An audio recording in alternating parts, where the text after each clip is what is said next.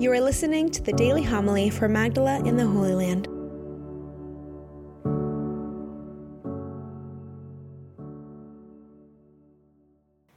Jesus said to his disciples, Be watchful, be alert. You do not know when the time will come. It is like a man traveling abroad. He leaves home and places his servants in charge, each with his own work, and orders the gatekeeper to be on the watch. Watch, therefore. You do not know when the Lord of the house is coming, whether in the evening or at midnight or at cockcrow or in the morning. May he not come suddenly and find you sleeping. What I say to you, I say to all watch. The Gospel of the Lord. Praise to you, Lord Jesus Christ.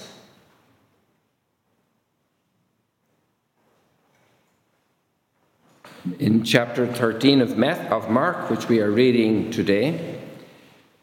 Matthew, Mark, and Luke. We have three year cycle, and this is cycle B in the liturgy.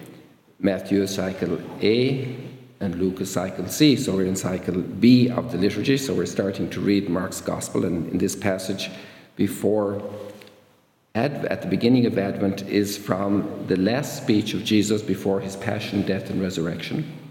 And in all the three synoptics, this is apocalyptic speech.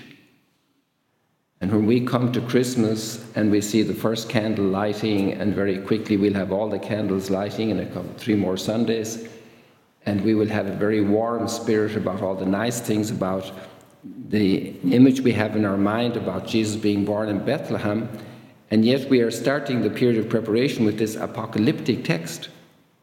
And so there's a certain dissonance in a way, unless we understand that we are not just remembering something in the past that happened in the past, we're actually focused on the final coming of Christ. When the Lord comes, are we ready?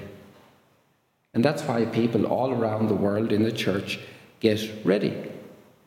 And the period of Advent is a time, a wake up call. Get ready. We could miss Christmas if we don't prepare. It will come so quickly, even with Advent. So many activities happen in the normal uh, process of society, the normal dynamics, that sometimes people they say, "What happened? Christmas is already here." It takes time to prepare. It takes time to prepare a wedding. It takes time to prepare for the birth of a child.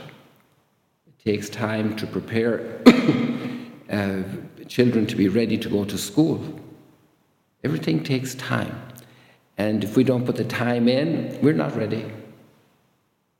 We're taken by surprise. And so when Jesus is, before he dies, he's alerting the disciples that he's coming back like this person and he's putting them in charge of different responsibilities in the mystery of salvation. And he is saying to them, Be alert because you don't know when I'm coming back. He even said, Only the Father knows. And some people get very antsy about Jesus coming next week, next month. You have some people say such things, and they're very concerned about that tension that uh, gets all their energies focused on worry about when is Jesus coming back. But what we should be is awake not in an extreme tension. We should be awake. And Jesus came in the past, and memory is very important.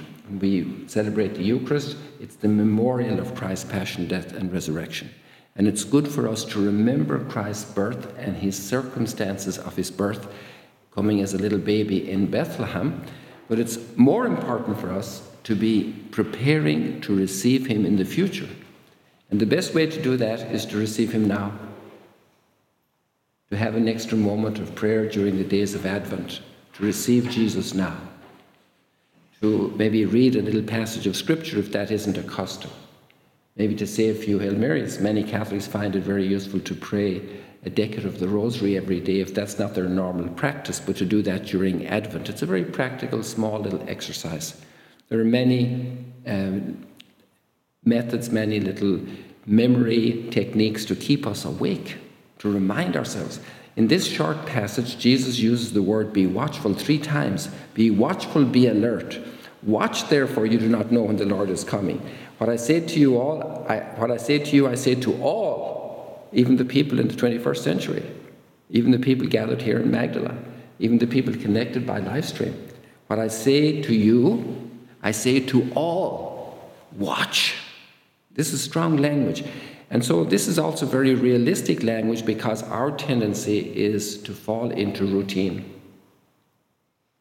and not to be aware, not to be alert, to go into a type of rigmarole, a type of uh, process where we miss what's going on. We're kind of in a lethargy, kind of distracted. Watch, to be watchful and to be prayerful. This is a great word for Advent. There are two images in the reading of Isaiah, who's a great prophet of the coming of salvation. People are in a terrible situation at that time. The time of the exile, the time of the return to Jerusalem in ruins.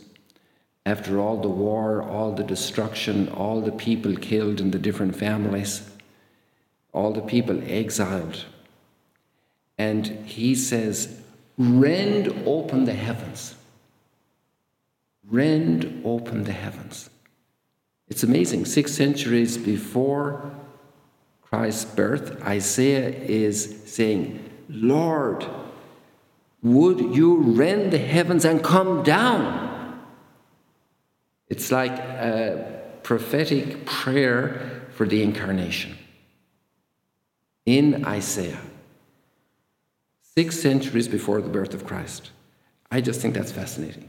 Rend the heavens and come down. And then we have another image at the end of the reading, which kind of harkens back to the description, the second description in, Gen- in Genesis, which is probably the older one, of God taking dust of the earth and molding it like a potter. We are the clay and you are the potter. We are the work of your hands breathed life into it. God is the potter, He's the one who forms our life. His hands are in our clay all the time.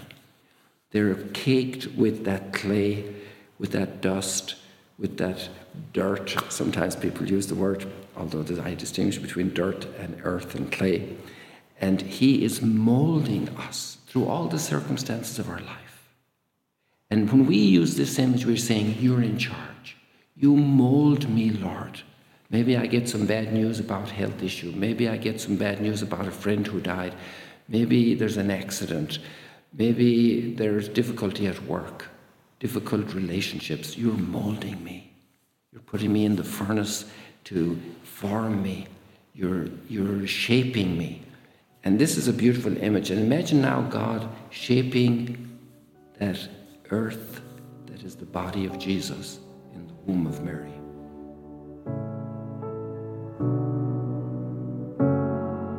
Thank you for joining us today.